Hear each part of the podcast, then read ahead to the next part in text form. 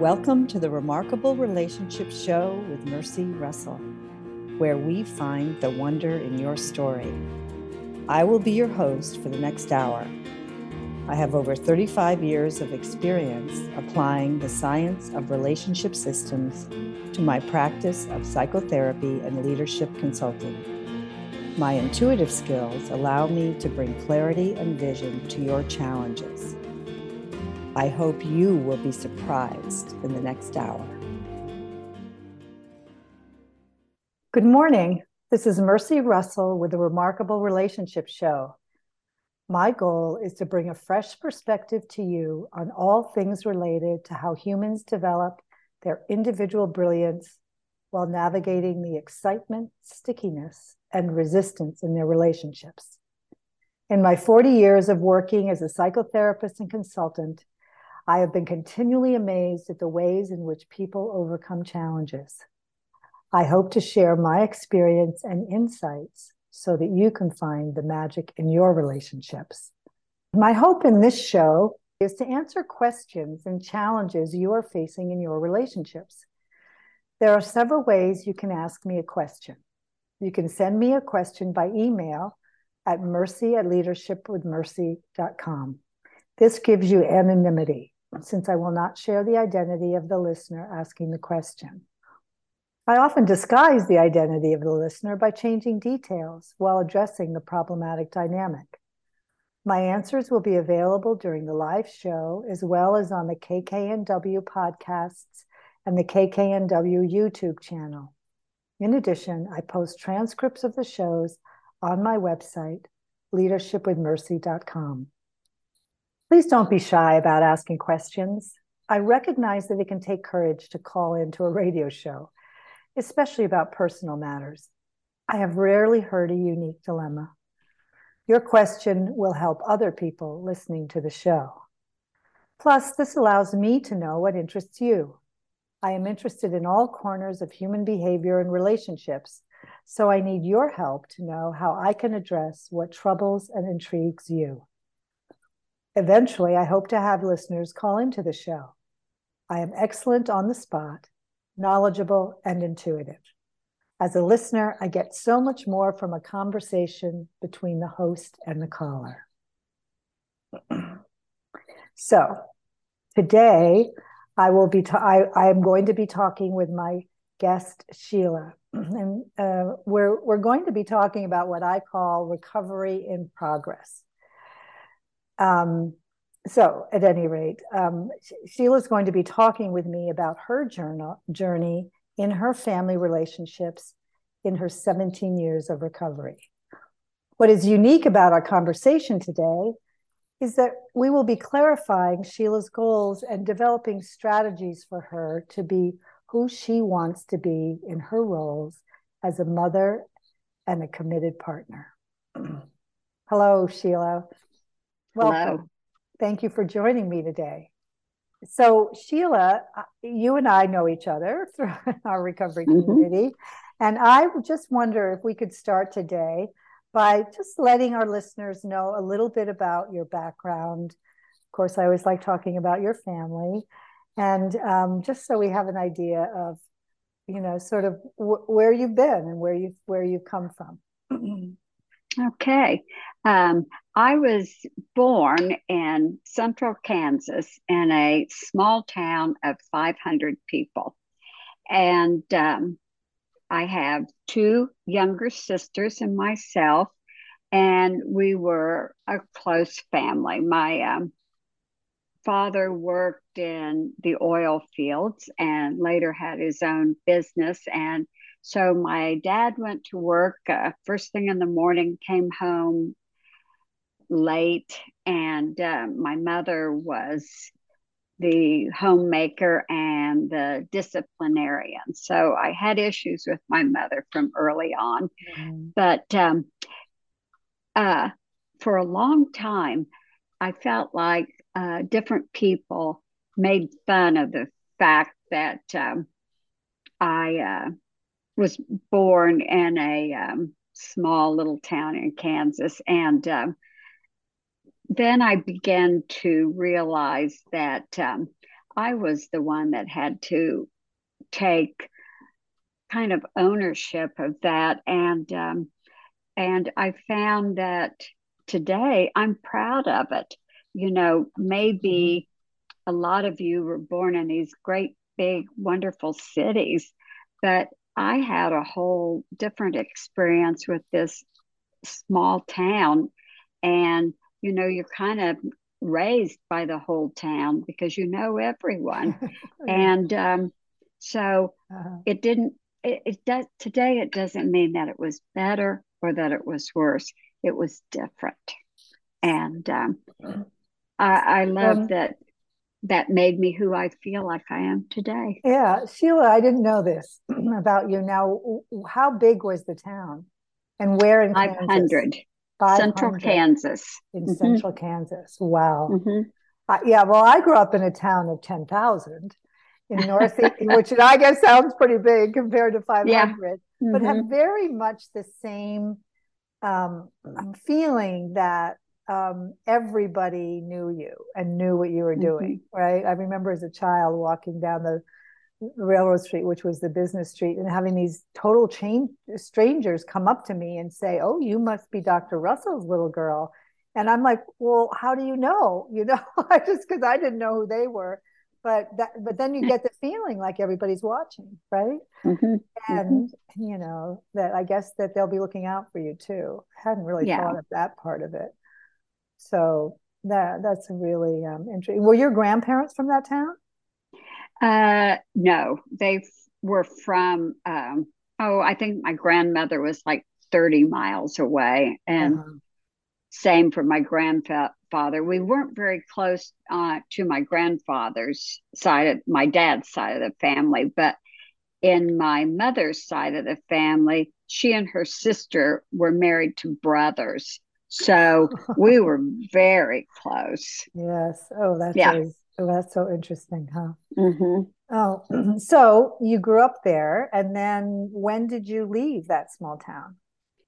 I left right after high school. I immediately went to business college because, as mm-hmm. we've talked, that's my mother said we had to go to business school or beauty school so we could support ourselves uh, if something happened to our husbands. And uh, education was not important in my family at all. Mm-hmm. It it just wasn't, and you know I regret that today uh, a lot. But then I married very young at 18, had my first child at 19. And when my then husband graduated from college, he moved to uh, this town in southwest Kansas, which was about 30,000 people. And I lived there until my entire adulthood, until about 15 years ago. And how big was that town? 30,000. 30. Oh, you, you moved to the city, right? City. Yes, yeah, indeed. Yeah. yeah, that's what we would have said in northeastern Vermont. Yeah. Um, and until 15 years ago. Now, mm-hmm. and was that when did you you and your first husband eventually divorced, correct? Yes. And did you move at that time or was it No. Uh, mm-hmm. Uh, I remarried there in that town and um, my husband at that time his wife had died and uh, at 35 and they had two children and I was just very recently divorced, and he and I married uh, within six months of my divorce and mm-hmm. right at a year of his wife's um, death. But um, so we put our families together. So we had a five, nine, 12, and 15 year old. So you had two children and he had two children. Yes. Is that correct? Mm-hmm. Yes. Mm-hmm. So you had a blended family. Yes. Uh-huh. And what was that? Tell me tell us a little bit about what that was like for you. well, for anybody listening who has um, had stepchildren, you know the difficulties. And honestly, looking back, those poor children of his, you know, they just lost their mother. And then their father turns around and marries within a year. But it was so difficult in that small town because my two children were too young to be left alone. His children were a little bit older and he did leave them alone a lot. So mm-hmm. it was just made all the sense in the world to put the families together. And uh, he and I were married for 32 years before we divorced 15 years ago. And so by the time you divorced, the children the children had grown up and left home, all of them. Mm-hmm. Mm-hmm. mm-hmm. And so that was 15 years ago, correct? Uh-huh. Now, one of the things that we'll be talking about today is that you're, you know, sort of living in the really after 17 years of recovery. Um, so I just would like to just, you know, have you share a little bit about how it is that you decided to stop drinking and to enter into a sort of program of self development, is what I would call. Um, yes. Um, well, my ex husband and I uh, wintered in Arizona for a number of years. And um, early on, uh, we joined a um, private country club here in Arizona. And um, we were the 19th members to join. So obviously, we knew everyone. And as new members came on board, we knew them as well. And it was just, it became one big party. I mean, when we came here for the winters, we drank, you know, every day. We partied every night. We we just had a grand time until it wasn't so grand anymore for me. Mm. And um, I uh, made the decision to um, change my life by stopping drinking because I felt like um, when I drank, I wasn't the dignified woman that I wanted to be, and that was my goal. And and um, I just wasn't able to do that. So I knew that there were some changes that needed to be made, changes in me. Mm-hmm. And it's been um, a wonderful life for me. Mm-hmm. since then. Now, did you need help to stop drinking? Was it just a um, was making the decision enough? Uh, what um, support did you get for that? I um, I saw a therapist in those days mm-hmm. regularly for years, and um, you know I worked uh, with her, and I also um, you know joined a uh, 12 step program. Right.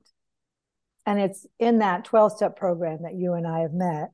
So we, you know, but so you've really kind of you found that useful to stay in for for a long time now.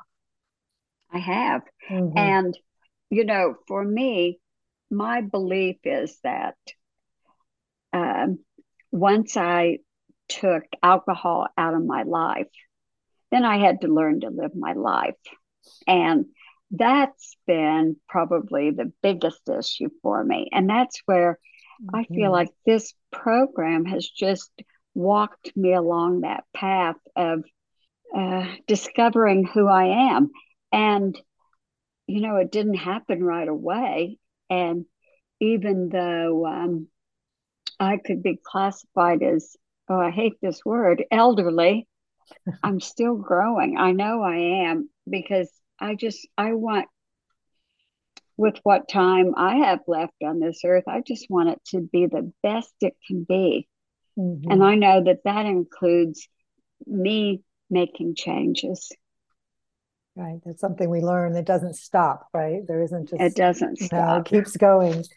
Um, so when we talked about talking today, um, we, you know, you, you wanted to talk about two, a couple things that certainly that are sort of um, on your plate today in terms of what your, you know, challenges that you have. Um, and the first one that we talked about has to do with your children, your adult children.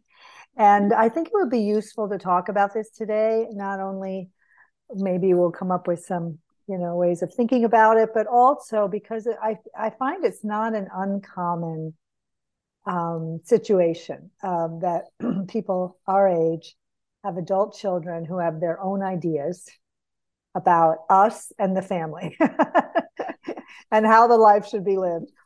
And For sure. Uh, you know it's a it's sometimes a rude awakening. So first of all uh, tell me a little bit about your sons. Um, okay i have two sons uh-huh and the um, older son we haven't had a speaking relationship for uh, the past six years. Mm-hmm. And is he married? He is married and he has a couple, uh, he has two beautiful, wonderful adult um, uh, stepchildren. Uh huh. Sheila, we need to take a break now, unfortunately. Oh, okay. And, and not the best timing, but we'll it's be okay. back. Yeah, we'll be back. And um, this is Mercy Russell with the Remarkable Relationship Show. And I'm here today with my guest, Sheila. And we are talking about her life right now. And um, she's in, been in recovery for 17 years. And like most other creature on the planet, is still learning and growing. And um, we'll be back after the break.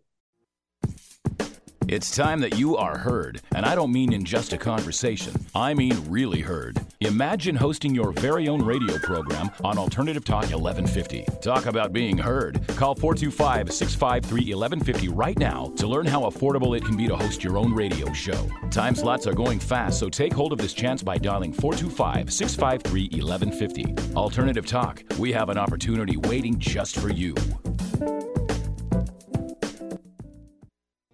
Good morning. This is Mercy Russell with a Remarkable Relationship Show. I'm here today with Sheila, and we're talking about her family um, and in the in the in her progress with her recovery. And um, we were just talking about after talking about Sheila's background, we were talking about her, um, her sort of dilemmas she's had with her two adult sons, um, each of which um, decided to stop talking to her. And we were just talking about her younger son, who um, six months ago decided that he wasn't going to talk to her. He has an eight year old son. Um, so she's that's been a, a, challenge for her to be separated from that grandson. So Sheila, you were just giving me an update since we even spoke several days ago about this situation, about something that's happened recently.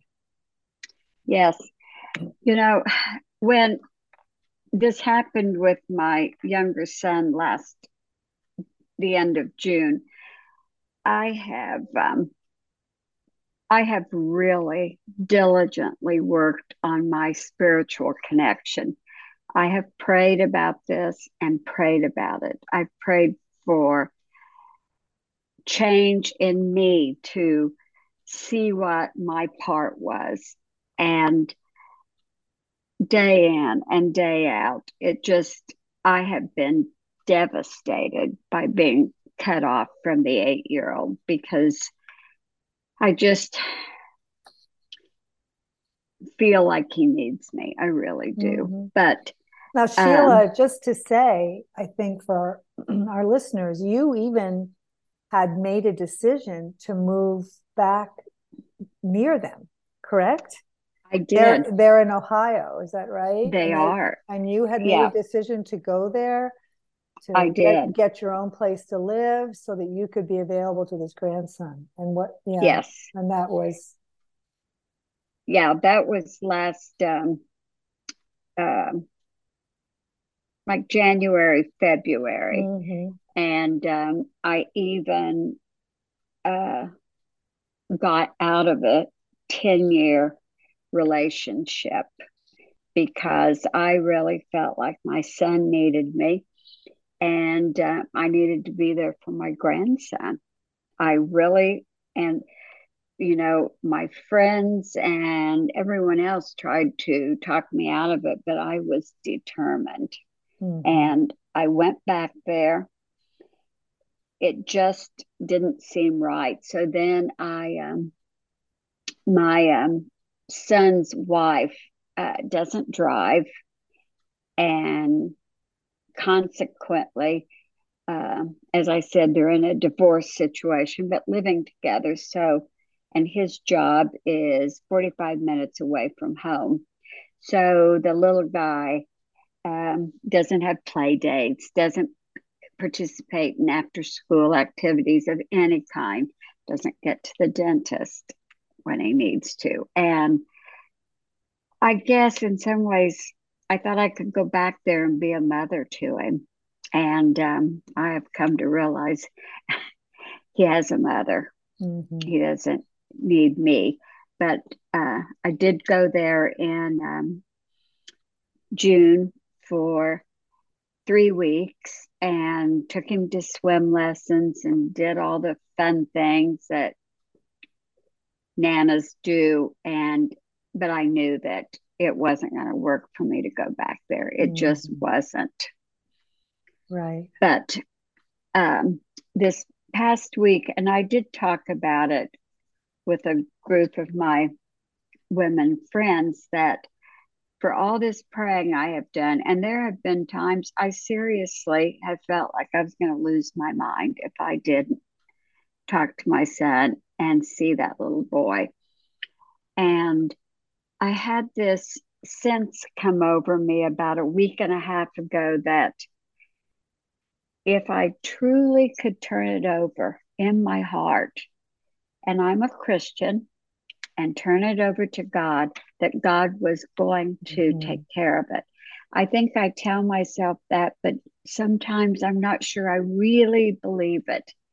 And I want to believe it. And I was at a point in my life where I did. And I, this sense of well being came over me that just said, You will see your grandson again. It mm-hmm. will happen. Mm-hmm. And this morning, as I do a lot of Sunday mornings, because that's when my son is there at home alone with my grandson. I texted him, and lo and behold, he called me. So. I have talked yeah. to my grandson as of today. As of today, you faced. You said you had FaceTimed with him. I did. Uh huh. Yeah. So I, you know, this is just. It's one of these just sort of fascinating stories, and I think you can look at it from uh, I could I can look at it from both a spiritual point of view, the way you've described it, and, and then also from a systems point of view, because I think that we are very sensitive to each other, even at a distance, and um, emotionally. And it seems that one of the things that happened was that you became more peaceful and, in a sense, um, not trying to um, as you said before not trying to impose something on the relationship. You and you could see you trusted that this would not last forever. And that's one thing i try to can get across to you know to parents of adult children who are going through different phases is that that bond is still there and this that that this too shall pass and that the important thing is how we manage ourselves and also sometimes relate to people in the system around it.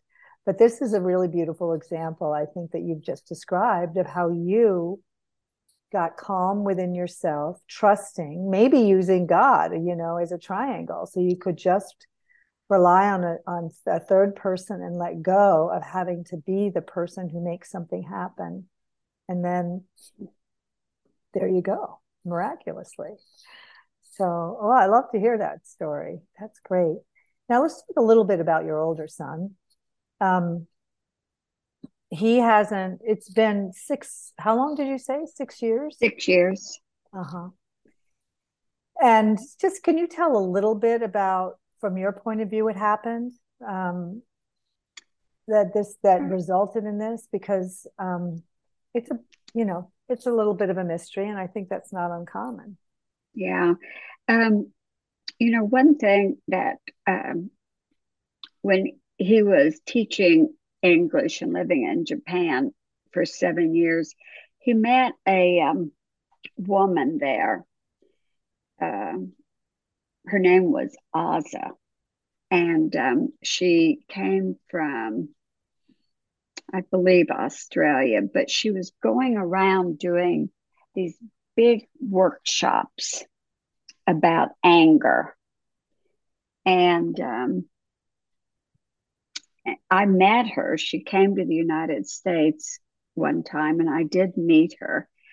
But my son told me later that she told him that he would never heal from his anger at me for being controlling, etc., etc., unless I he took me totally out of his life. Now he didn't do that at that time. So I had taken my step grandson, it's my stepdaughter's son, who is soon to be 24. And he and I have an incredibly close relationship. I had taken him to the Grand Cayman Islands where my son was living at that time. And um, he, uh, for we had the most wonderful time you could imagine. And when we got home, my son started saying he couldn't talk long, he was just leaving, etc., etc. And then he finally just said to me, I don't want any more to do with you. I want you to leave me and my family alone. And honestly, I do not know why. And when I asked him to share that with me or anything, he just said it was done. So, mm-hmm. So, this advice that he'd gotten from this um, woman in Australia, is he still in touch with her? I don't know. Uh huh. He told me at one time that later she tried to convince him that it was um, he needed to get away from his wife and that's when he said, I just want no more to do with her. So I have no idea. Mm-hmm. I've tried to find her, look her up. There's nothing. Mm-hmm. What's interesting to me about this situation is, first of all, it, it's not uncommon that a certain type of therapist will recommend that adult children cut off from their parents now, sometimes if the parent is very abusive physically or emotionally, or, um, you know, uh, certainly there are parents who haven't been, you know, decent parents. But this often happens even when the parenting has been perfectly good. But of course, none of us are perfect as parents. And um, there are always ways, I'm sure, in which we don't completely meet our children's needs emotionally. Mm-hmm. Uh, I'm not 100%. There's certainly, you know, some people who are really good with that. But we have our own lives to live. And then often we're, you know, going through challenges ourselves as we're raising our children. So, but this advice to just cut off is quite ubiquitous, I would say, or, you know, in, in a lot of different places in the therapy world. And um, I think what's challenging, I mean, first of all, I, I don't think it's good advice, but ne- nevertheless, uh, I think the big challenge is being on the other end of it. And um, because it isn't my, the likelihood, first of all, you don't know what happened. And that's a very tough place to be in. So, did you do something that unwittingly was very offensive or triggering, you don't even have the feedback to even take stock of your own behavior, right? You're just sort of left in a vacuum. And then you have really this the likelihood is a third person there. There's somebody else whispering in their ear, and we live in triangles. We just do. It isn't just you and him. You know, there's his wife, there, who knows, maybe just the memory of what someone said, or you, you don't even have to know who that third person is. In this case, you don't. Um, but what I do maintain is that there are ways as a person who's been pushed away that we can stay steady.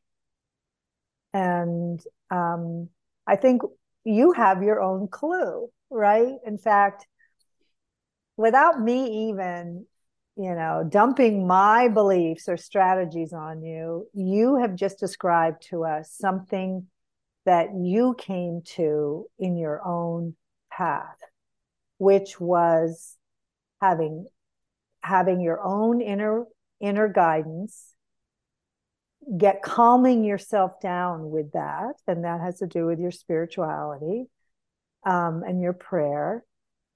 But then also coming to the sort of calm belief that this too should pass that maybe your son that is sooner or later your you and your son would be reunited. This was what happened with your younger son. Um, the question is, you know, are you there with your older son? Can you get to a place? You don't have the option. I mean, there may be ways in which, you know, maybe the brothers are in touch and there's some way that you can, you know, just communicate in, you know, your neutrality so to speak, or your calm or your acceptance of his process, but also your your refusal to give up on the bond that you have because the bond's there. There's not a matter of that there's no bond. You know, that's a fa- that's a fallacy too. That, that this lack of attachment or you know, it's just, you know, this is against biology. So what we know is that that attachment is there and that what we look for is for it to loosen up. So, are there, do you have any thoughts about what you've experienced with your younger son and how that could be useful to you in thinking about your older son? Yes. You know, I I kind of felt like with my older son, I had come into acceptance that this is how it was going to be. But as I'm aging, I keep thinking about what if I die and I never see him again or speak to him? And that has um, started eating away at me a little bit. But you know what I just said about my younger son, I haven't done with my older son, and that was pray mm-hmm. about it. Pray about it, pray about it, pray about it, turn it over to God, which is my higher power, and quit thinking that there's something I can do myself to change this. I've, in some ways, you know, because of what you were just saying, it's like I've given up on him. And I don't want to give up on him. And so, what can I do about it? I can start my prayers again. Uh-huh. I really can. Yeah, it's interesting because the what the prayer signifies something um, very meaningful. And I mean, not just meaningful, there's something very active in the prayer. It's an action you're taking. I like that. Mm-hmm. Because it requires a shift in you. Like, and so I mean, that's what I now I'm making some assumptions about how you pray, what you pray for, right? but um, can you talk a little bit about that? Sure. You know, I don't pray um, just necessarily that my son will call me out of the blue. I do pray for God's will, and I pray for God to make changes in me that you know my children can see. At a meeting this weekend, you know, rather than a, a woman talking about being controlling or not controlling, which I think is a problem for a lot of us, even parents of adult children, is think I, for me, this is just me thinking of it as it's not my business. You know, even my uh, younger son and his situation with um, his wife not driving, not participating in Damon's development. Um, it's not any of my business. Mm-hmm. You know, I'd like it to be, but it isn't. It just isn't. Uh-huh. I think, and that's a new thought for me.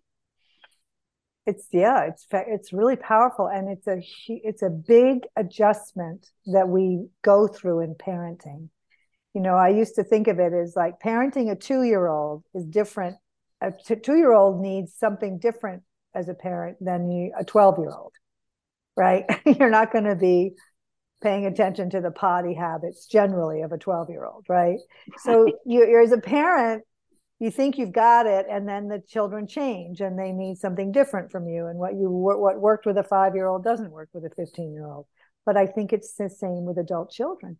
But the problem as parents is we're used to feeling responsible protective that children need our guidance. We're used to feeling like we're the ones with more experience. We're the ones with the answers because we were in that position. And that but the next step is i think the one you've just articulated so beautifully is now it's his life and it isn't your business to manage. And what you what happen one of the things that happens with prayer is you manage yourself right? We are going to take another break and then when we come back we're going to talk about that 10 year relationship right and when this and where it is today. Okay. Okay. This is Mercy Russell with the Remarkable Relationship Show. I'm here today with my guest Sheila, and we're talking about her recovery in progress. We'll be back after the break. Want to promote your business uniquely and effectively? KKNW is the answer. Let us help you produce a professionally sounding radio show or podcast. Learn more at 1150kknw.com. KKNW, talk variety that's live and local. Multicultural, multidimensional, even. Alternative Talk 1150. Hello, this is Mercy Russell with the Remarkable Relationship Show. I'm here today with my guest Sheila and we're talking about reco- recovery in progress. Um, and Sheila's been talking about some of the challenges she's facing in her family and her relationships um, after 17 years of sobriety. So we were just been t- speaking about her uh, relationships and some changes and um, with her son and um, with her two sons and now we're going to talk about her 10 year relationship with her partner.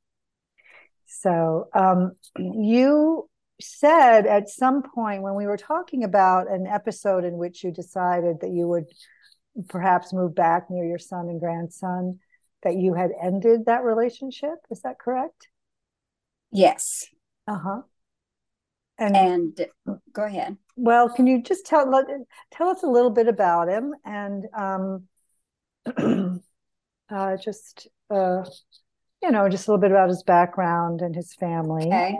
and how you um, met, that kind of thing. Yeah. Um, uh, he was born in um, New York City, and I'm born was born, you know, in this small town in central yeah. Kansas. Right. Um, he was uh, he's Jewish. I'm Christian. Uh, he's uh, a bit younger than me, and um, anyway, we met uh, in the program, and we've actually been together now. It'll be it's right at eleven years, so we have had a little off and on history Mm-hmm. But um, after I um, had spent the three weeks in Ohio in June, I came back with the goal that um, hopefully we could put our relationship back together and move forward. Mm-hmm. Now, which we have. Sheila, tell me a little bit about what you you've been off and on. You had thought you were going to walk away from it and go to Ohio, but when you decided to come back, tell can you just tell us tell me a little tell us a little bit about what was what was really what did you really value about that relationship that sort of made you want to try again? Uh, I just I knew that I finally accepted that I could not go back to Ohio and change my son's life, mm-hmm. nor be a mother to an eight year old. I knew that it was imperative that I get on with my life and that I also knew that I didn't want to be alone. And I knew that um, there was really no one else I was interested in developing a relationship with, that he was the one I wanted to be with. And I also knew that um, that there had to be some changes. I, I made a list of things mm-hmm. I didn't want. I didn't want to be angry. I didn't want to be unhappy. I didn't want to be controlling. I didn't want to be judgmental. And I wanted to work on ways to not change him so much, but as to change myself. But I I just feel like I'm the kind of person that I believe that okay, here we are. We're a man and we're a woman. These are the things we agreed upon that we want. So I think that for me, so here we are. We have these things that we need to work on. We've got to work on it. And I have come to understand just really recently that other people maybe don't want to have to all the time be working on a relationship. You know, so I've been asking myself, what do I have to do? What's my part? You know, I cannot change this human being mm-hmm. as much as I would like to. And most of the stuff that interrupts my happiness, or so I think, is not stuff that's really life or death. You know, um, I like to keep the garage door down all the time. I worry about snakes and scorpions, and the garage door needs to be down. It's not important to him. He leaves it up. And I say, I have asked you to leave it down. Why can't you do that? Now, am I wrong? No, I'm not wrong. Is he wrong? No, he's not. But I then let that interfere with my peace, serenity, and happiness. Mm-hmm. And I understand that. But it's like, I guess I think if we talk about it, it's change somebody else doesn't want to talk about it all the time. Mm-hmm. And I understand that. So, what I need, my goal is to learn that,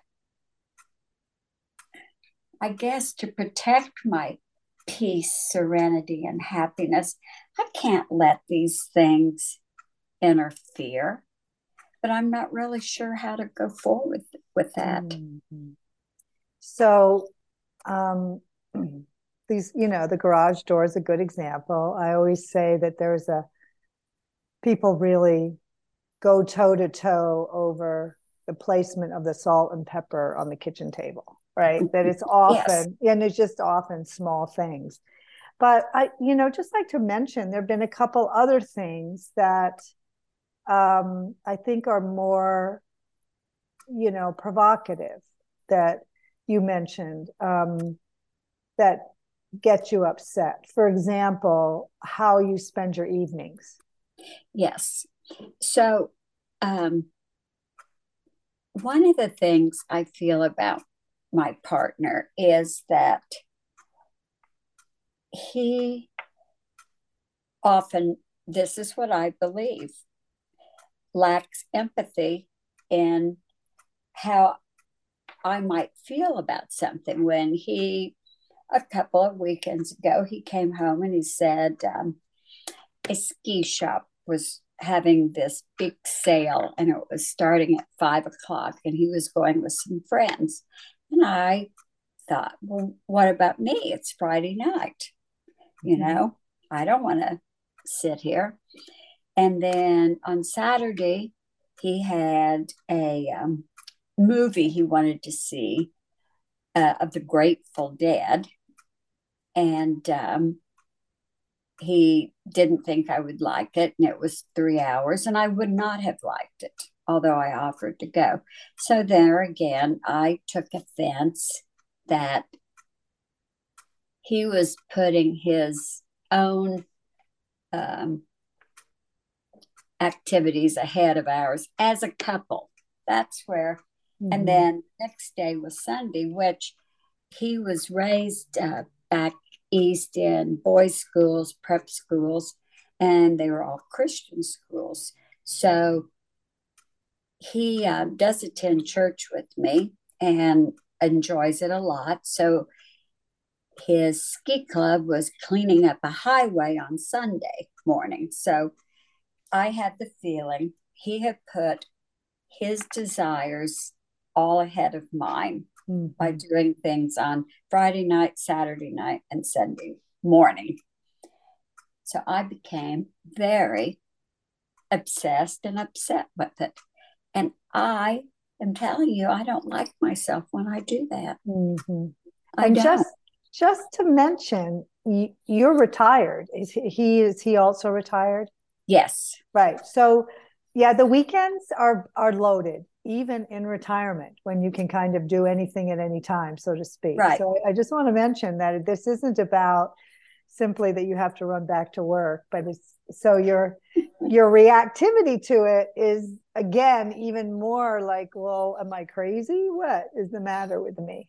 Right? Yeah. Yeah. And so have what thoughts have you had about what you can do that would make a difference in terms of the amount of time and the way you spend time together and the way he makes decisions about how he's going to spend time with you. You know um, when i first spoke to you uh, about the this issue i've just had all these thoughts swirling around in my head about you know i i i feel like I, I put too much emphasis on this person to make me happy. And I know that another person can't do it, just like another person can't make me miserable. Mm-hmm. But I don't seem to have that um, magic uh, something to just say, go, enjoy yourself. I'll sit here by myself. So uh, I uh, that's self pity. I don't want to be that person. I want to be a confident person that feels good about myself. That says, I don't know. I don't know. you don't know what you would say as a confident person. Yeah. well, you did tell me what you did one of those nights with the um you you got your you found a project to do in the house right? With the, Chris, with the oh, Christmas oh, yeah. tree. Yeah. Uh-huh. I put Christmas tree. I right. bought a new one. So, you know, it needed out of the box, put up, all fluffed and stuff like that. So I did. I did that. You know, it's not like it's not like I've not been alone. And it's not like I can't entertain myself. It's like I have expectations mm-hmm. of what I believe a relationship is. And I am willing more or less in my mind to do my part, but now I want him to do his part to fit your expectations. Yes. Right. yeah. Exactly right. Mm-hmm. And talked- then um, it'd be a wonderful world, wouldn't it? right, right. we talked about another piece of this, which is so the result of this ends up being he's going out and you're maybe complaining or nagging about it. And Absolutely. The next day he goes out again and you're, you know, this dynamic of the person who's distancing and the person who's, in a sense, chasing or following. Yes. And I, this is, I think, we talked about this book. It was interesting. The it's called The Dance of Intimacy by Harriet Yes. Lerner, Yes. and she describes this dynamic really beautifully. It's it's based in Bowen Family Systems theory, which is my thing, but you knew about it because she and Dr. Bowen are from Kansas. Yeah. And, so she wrote that book decades ago. But it describes this dynamic where um, um, it just, there's a natural, I call it like a, a bungee cord between two people. And if one person, you know, distances, the other one's going to follow. But if this person pulls back, this person does too. Yeah, and that's the prediction in the dyad that that happens. So have, the question is, uh, what will it take for you to, in your energetically, let's just say in your mind, inside, to pull back and not be chasing him with your expectations? You know, I feel like I would like to be the kind of person that could say very calmly, uh, I understand that this is what you're going to do. I would probably choose something differently, but I don't know. I don't know if I could do that. okay, well, to be continued. Yeah, But I think that- What's so important though is that the principle is the same, right? Is that the only person you can change is yourself. Exactly. And the trick is trial and error, experimentation, using things that you know have already worked for you to get to that place where you can just be centered in yourself and accept the other person for who they are. And then things magically can shift, right? I um uh, saw a therapist. It's been a little while back, and this list of things I told you that I wanted to be. I said to her, uh, "How do I do all this? If I want to be this and be that, and not do this, not do that," and she looked at me, and she said, "You practice it." Every day. And you know, that's kind of what you're saying now Mhm. you know, you just keep practicing it. And I thought, well, how simple is that? But it's true. Mhm. So I asked myself, I would say he was going to go out on that night is how unhappy are you willing to make yourself? How miserable do you want to be? Mhm. Um, the other thing to about practicing is you don't always get it right, right? Right. When I'm on the driving range, right, I, I sometimes not even Yeah. hitting the ball. Never mind getting the ball where I want it to go. So, but there's as much learning that takes place with that. That's why I like the word experiment. You try different things, you see what works, but you keep, you know, you keep at it. So, Sheila, we need to stop today. I feel like we could really keep going, and I really appreciate your coming on the show with us today. Um, for you know listeners who have just tuned in at the end, my name is Mercy Russell. This is a Remarkable Relationship Show. Um, I today I've been talking about Sheila, talking with Sheila about her, you know, sort of progress um, after 17 years of self development and in sobriety, just how she's still working in her relationship systems to be the person she wants to be. At any rate, thank you for joining us today. Um, this is Mercy and Sheila on the Remarkable Relationship Show.